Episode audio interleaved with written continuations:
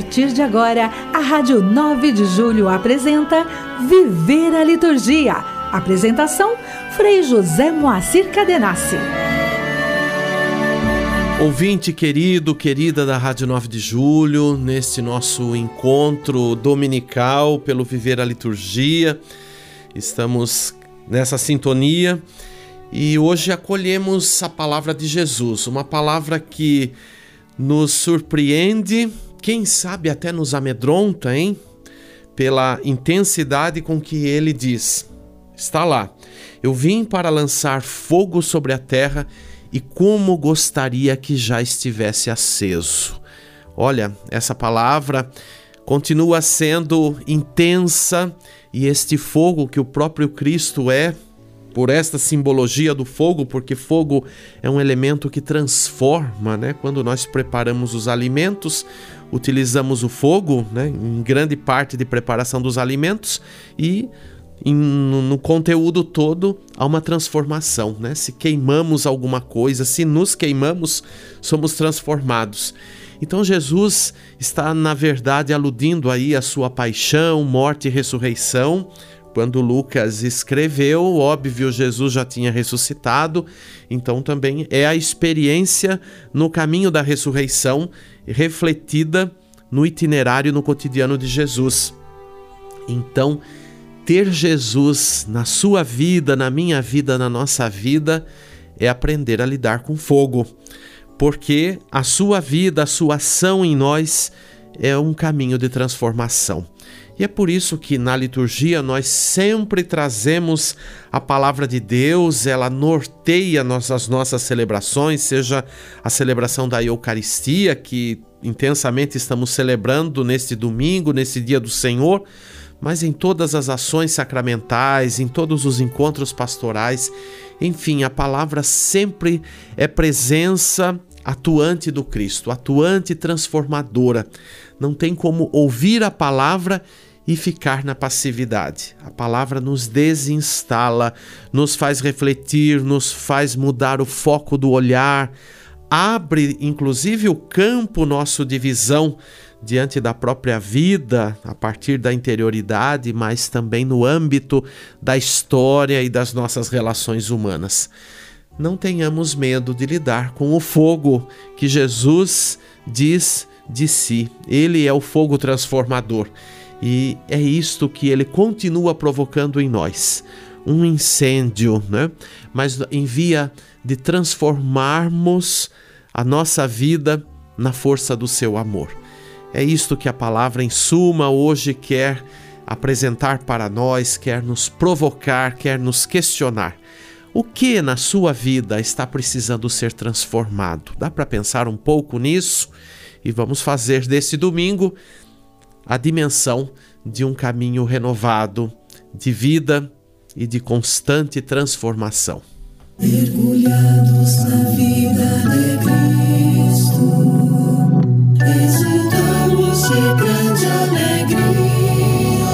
Liturgia semanal. Os seus feitos ecoam no mundo.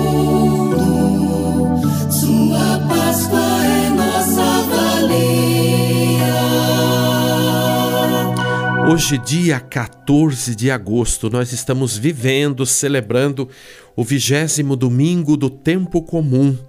Amanhã, dia 15, segunda-feira da vigésima semana do tempo comum. Dia 16, a liturgia própria da terça-feira da vigésima semana, ou a escolha, a memória facultativa de Santo Estevão da Hungria. No dia 17, quarta-feira, a liturgia própria da semana, vigésima. Dia 18, quinta-feira, também a liturgia da vigésima semana do tempo comum assim também para o dia 19 ou nesse 19 a escolha a memória facultativa de São João Eudes, presbítero. Na sexta-feira, dia 20, a memória de São Bernardo, Bernardo de Claraval, abade e doutor da igreja. No entardecer do sábado, dia 20, nós vamos celebrar a solenidade da Assunção da Virgem Maria. Então, celebraremos no sábado à tarde a missa da vigília. Existe um formulário próprio e também a liturgia das horas como véspera. E no domingo, a solenidade da Assunção. Perceba que esta solenidade teve o dia transferido. O dia de comemorar a Assunção para toda a igreja é o dia 15 de agosto, mas o Brasil já há quase quatro décadas, acho que quatro décadas mesmo, ou se aproximando, é, por determinação da CNBB, então transferiu algumas solenidades, inclusive essa da Assunção, para o domingo seguinte, quando o dia 15 não é domingo. Então, é o caso desse ano de 2022. Mas celebremos em comunhão com toda a igreja. Você está ouvindo Viver a Liturgia com Frei José Moacir Cadenassi.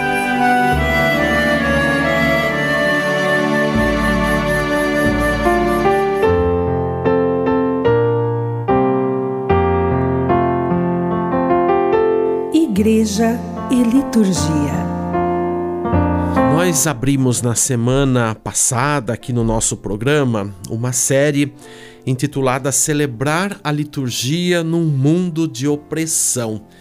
E vamos fazer isto com a dimensão bíblica e, particularmente, culminando com a grande liturgia do livro do Apocalipse, né? que a celebração do Apocalipse, que é um livro de esperança para um contexto de cristãos perseguidos dentro uh, do momento uh, de mandato do Império Romano, né, de, de fazer valer a força do Império. Foi nesse contexto que João, então, em nome da comunidade que padecia os horrores das perseguições e das mortandades aos cristãos, escreveu né, este livro de cunho altamente simbólico, mas ao mesmo tempo né, concreto pela dimensão do sofrimento e de tudo aquilo que estava ocorrendo. E nós estamos em pleno século 21, no ano da graça de 2022, e a gente continua vivendo também um mundo de contradição, de contrariedades, é, de contramão. Olha quanto contra, hein? Mas diante do projeto do Evangelho de vida em plenitude para todos. Então a vida cristã não fica simplesmente oculta neste tempo, mas enquanto cristãos nós sentimos profundamente né, os desafios do tempo presente e, claro, pela fé não, não vamos fugir, não vamos nos deixar intimidar pelos desafios, mas a gente quer nessas meditações aqui, é, nos revestir da esperança e da esperança que toda a história da salvação também incentiva a nós vivermos no hoje da história. É preciso ressignificar, é preciso não perder o foco da palavra de Deus, né? Graças a Deus a liturgia contempla isso profundamente eu pessoalmente vivo exortando os fiéis, seja nas celebrações, às vezes no, nos atendimentos que a gente dá aqui no nosso programa, a não perdermos de vista a palavra de Deus. Nossa, eu eu insisto com isso, porque se nós não temos essa referência da palavra, fica muito difícil uma vida realmente consistente de espiritualidade e de seguimento a Jesus Cristo. Eu sei que muita gente se nutre, né, por causa de desvios aí da história. A gente já teve tantas oportunidades aqui no Viver a Liturgia de falar dos desfoques, dos desvios de eixo com relação a esta dimensão da mística, da espiritualidade e da própria liturgia. Né? O segundo milênio da era cristã é um, é um milênio muito difícil, em que muitas coisas foram assim realmente transformadas, mas é, em tom de descaracterização, né? É, dentro da questão institucional e a liturgia se tornou assim algo muito de propriedade particular, hein? Da, da, da, hierarquia, etc. Então, isso é uma longa história. Já tentamos esmiuçar aqui em outros momentos, mas não dá para deixar de recordar isso nesse tempo. E claro, não estamos lamentando, não estamos aqui contabilizando, né? Ah, meu Deus, que pena que as coisas aconteceram. Não vamos ficar nesse lamento, né? Por mais que a gente sinta muitas vezes o impacto e os efeitos que essa história provocou e continua provocando, né? Porque esses desvios ainda são uma realidade. E muita gente acha, por exemplo, que celebrar o mistério de Cristo, entrar numa igreja para celebrar a liturgia, a missa, etc., é simplesmente ignorar o que está acontecendo, ignorar a história, ignorar os fatos, né? Tem gente que diz assim: ah, eu vou à igreja, mas se lá tocar em alguma questão de ordem social, política, econômica, ah, vou pensar se volto lá. Né? Eu já vi muito disso. Eu, às vezes escuto as pessoas falando, né? As pessoas usam até a expressão política. Se falar alguma coisa que toca política, então não pode, né? Na igreja não é lugar disso. Pois é, na igreja não era realmente lugar de nenhuma exaltação de, de corrente política, de partido, de sistema de governo, isso não. Né? Não estamos para defender isso ou aquilo, ou, ou simplesmente falar do certo ou errado, ou fazer com que as emoções aflorem, porque sempre quando esses papos vêm, as emoções pulsam né, a ponto de as pessoas até se atacarem e verbalmente, se não tomar cuidado, né, fisicamente e assim por diante. Né? Já vimos coisas por aí. Mas na verdade, a proposta do Evangelho, o que Jesus trata, é, é um desinstalar-se diante daquilo que o senso comum muitas vezes impõe né, para as pessoas, é, ora de forma intencional, ora talvez despretensiosa, mas a gente bota uma interrogação até que ponto tudo é tão despretensioso assim, né? E a espiritualidade cristã não tem como deixar de encarar essas vicissitudes, esses desvios aí, né, de caráter até e fazer com que a vida cristã seja uma coisa desconectada. Estamos aqui cultuando em vista de uma vida que um dia vamos viver no céu. Tá aí o tempo presente. O tempo presente é importante. A vida do céu depende do tempo presente. Nós não estamos desconectados. Nós não dizemos a cada domingo, a cada solenidade na, na fórmula da profissão de fé, creio na comunhão dos santos. Então, nós não estamos vivendo apartados da vida plena, dos que estão nesta plenitude. Nós somos uma só igreja, um só povo de Deus. Então a liturgia contempla tudo isso. Quando nós celebramos, toda a dimensão da vida em plenitude está presente. As pessoas que vivem a plenitude celebram conosco. Nós não invocamos, por exemplo, os santos, as santas testemunhas em alguns momentos, né? principalmente na hora do batismo né, no, no, momento em que antecede o rito do batismo, ou no conjunto ritual do batismo, na vigília pascal e assim por diante? Pois é, para recordar que estamos em unidade de vida e de celebração. Então, ao longo da história do povo de Deus, se olharmos mais de perto, por isso que temos que ficar atentos à palavra de Deus, né? saber os contextos, ir fazendo um caminho né, da palavra vivida, integrada, mas estudando também a palavra, sabendo os contextos dos livros, né, de tudo aquilo que é relatado. Então, se olharmos mais de perto, cada vez mais, os movimentos da história da salvação, e a começar lá do Primeiro Testamento, nós com certeza vamos perceber o dinamismo condutor que transparece de geração em geração e é traduzido pelos atos celebrativos. Né? Lembramos as liturgias né, patriarcais de todas as etapas, né, as grandes, enfim, celebrações, concentrações do povo para recordar a aliança, para recordar os feitos de Deus, a grande liturgia pascal que brota então da experiência da saída do povo do cativeiro do Egito, da escravidão. Isso é determinante. Isto também vai dar o tom para a Páscoa de Cristo. É numa Páscoa desta do povo hebreu que Cristo também une a sua vida e a sua missão no grande processo libertador de toda a a humanidade, não só agora a restrição do povo judeu, mas de toda a humanidade, dos seus contemporâneos, dos seus antepassados e de todos aqueles que haviam de vir, inclusive nós que hoje estamos aqui falando em nome dele, celebrando a sua vida em nós. Então, é a liturgia que sempre marca esses movimentos da história. Né? Os ciclos da vida, da natureza, as conquistas, as lamentações. Olha, você pega o livro dos Salmos, né? Quantas dimensões ali da vida é, compartilhadas, celebradas, né? seja nos momentos mais triunfantes, mais exultantes, seja nos momentos de queda, nos momentos de infidelidade do próprio povo, né? Porque a infidelidade sempre é, é do ser humano, não é de Deus. Né? Às vezes as pessoas também entendem né, de uma forma desconectada é, que Deus pode ter se afastado ou acreditam piamente que a gente pode se afastar de Deus. Olha, eu sempre digo quando alguém me fala um negócio desse, às vezes me falam isso nas confissões, eu digo assim: olha, gostaria que você me provasse como que dá para é, afirmar isso que Deus se afastou, né? Porque a gente é sempre, sempre olha assim, a gente entende o afastamento de Deus quando as coisas não dão certo para o nosso lado, né? Ou quando os nossos desejos não são realizados e assim por diante, ou quando desafios também que não dependem só de nós acontecem.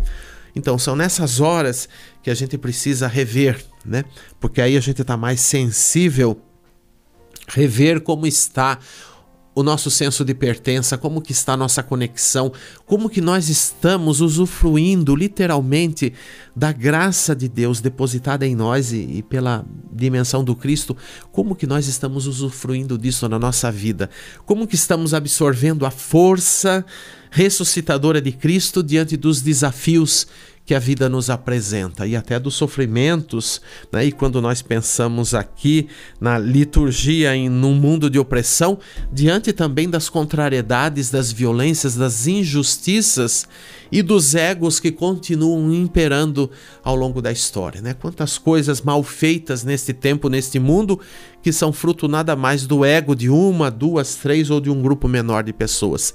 Né? Geralmente o mal nunca é algo de, de um coletivo, né? pensando num, num total de coletivo. Pode ser de um coletivo, mas sempre de um grupo menor. Né? Então é isso que nos faz. É, ficarmos atentos nesse tempo da vida e da história. Então, nós aprendemos também do povo da antiga aliança a viver né, uma liturgia como memória e celebração da libertação que Deus já realizou na história. Esta libertação que tem uma marca muito grande na, na fé judaica, é, a libertação do Egito, que também é uma matriz para unir a Páscoa de Cristo e é para nós uma memória perene, né, unido ao mistério pascal do Senhor, é, para que nós também neste tempo celebremos numa perspectiva de ampliar a vida, de libertar e de realmente fazer transparecer este processo de planificação que está mais do que instalado em nós por causa da encarnação de Cristo e do seu mistério pascal. Então, percorrer as escrituras, e aí me faz lembrar tanto a vigília pascal, né, que às vezes as pessoas reclamam, não tem paciência, né? Olha, é uma liturgia grande, aquelas leituras que não acabam mais, aqueles cantos todos, os salmos, as orações. Pois é, a gente devia mudar essa conexão do olhar, do sentimento e das nossas pressas de cada dia, né? e privilegiar, por exemplo, um momento desse e tantos outros durante o ano litúrgico, quando a palavra é proclamada. Mas naquela noite há ali um itinerário breve, viu? Pode parecer que dure bastante, mas isso é breve, perto do teor que toda a Escritura tem para nos apresentar esse processo de vivificação. Né? E um processo que sempre tem, às vezes, um interrompimento da própria humanidade. Né? Quando parece que está ali num caminho intenso, aí se encanta com alguma coisa fora, perde o foco e se desestrutura. Né? Muitas vezes até trai o amor de Deus e a confiança. Perceba, a nossa vida é isso. A gente é cristão, a gente se sente inteiro nesse caminho, mas quantas vezes a gente assim no, se pega também é, numa infidelidade, né? No sentido até de não apostar com com mais vibração, com mais foco, com mais determinação no caminho de Cristo. Só que, claro, quando a gente pensa nisso, de infidelidade, de pecado e não sei o que mais que a gente possa aqui recordar, isso não é para gente desistir, não é para gente desanimar, não é para gente, mas é para gente tomar consciência e treinar a nossa humildade que a gente não é onipotente, que a gente não é todo poderoso. Mesmo que o mistério da encarnação nos dignifica de uma forma incomparável, isso não quer dizer que nós não vamos ser sensíveis, não vamos ser fracos também, vamos ser contraditórios. Todos nós vivemos isso, né? Hoje eu não tenho mais problema de dizer, não tenho vergonha de falar, né? Muitas vezes eu me cobrava, poxa, mas você é um frade, você é padre também, não pode se mostrar fraco diante das pessoas. Mas eu perdi a vergonha. Quando eu sou fraco, quando me sinto fraco, eu falo que sou, se alguém me interpela. Então, é isso que a gente precisa conquistar, né?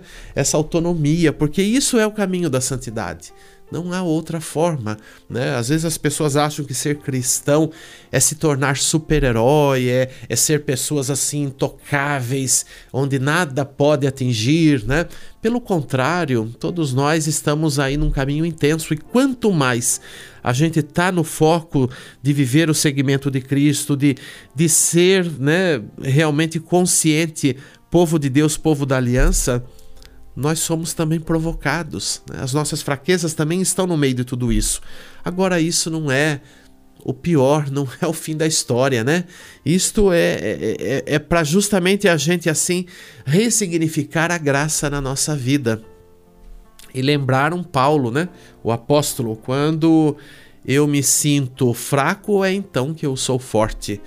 Então, é isto que a liturgia vivida numa terra habitada e partilhada na graça de Deus deve provocar em nós. Né? Então, esta dimensão litúrgica que nós também aprendemos ao longo da história da salvação, né? no hoje desta liturgia, no hoje deste reino comunicado, no hoje desta planificação dentro dos nossos espaços de celebração, do que espaços que nós consideramos a casa de Deus, nós assim temos a possibilidade de encontrar nos sinais da vida litúrgica, nos sinais sacramentais, né, em toda a reunião da Assembleia, a presença de Deus no meio do seu povo, né, e uma presença assim totalmente encarnada pela graça de Cristo.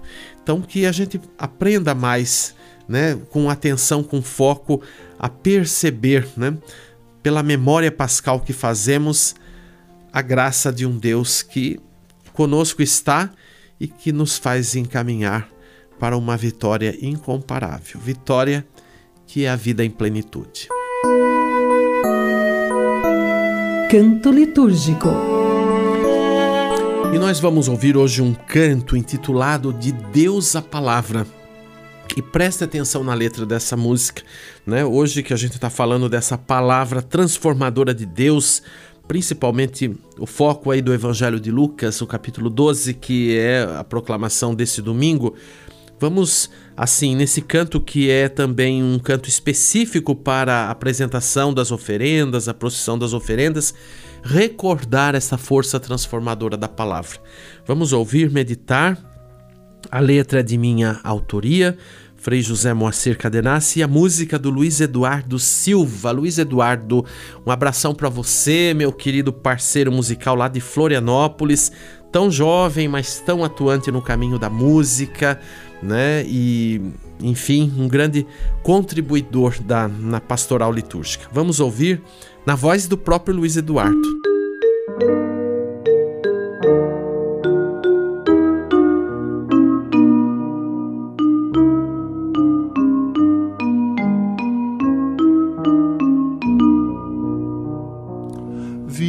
Vigiai meditando a palavra proferida dos lábios do Mestre. Ele vem nos encher de esperança no caminho da vida terrestre. De Deus a palavra partilha se faz na mesa do reino, anúncio de paz. De Deus a palavra partilha se faz na mesa do reino, anúncio de paz. Contemplai os prodígios do Messias, transmitidos com terna memória para nós é o florir da justiça, com assentos do reino na história. De Deus a palavra partilha se faz na mesa do reino, anúncio de paz. De Deus a palavra partilha se faz na mesa do reino, anúncio de paz. Discernir os clamores deste tempo nos diversos momentos da vida as moções do Senhor se revelam nos embates e buscas da lida. De Deus a palavra partilha se faz na mesa do reino, anúncio de paz. De Deus a palavra partilha se faz na mesa do reino, anúncio de paz.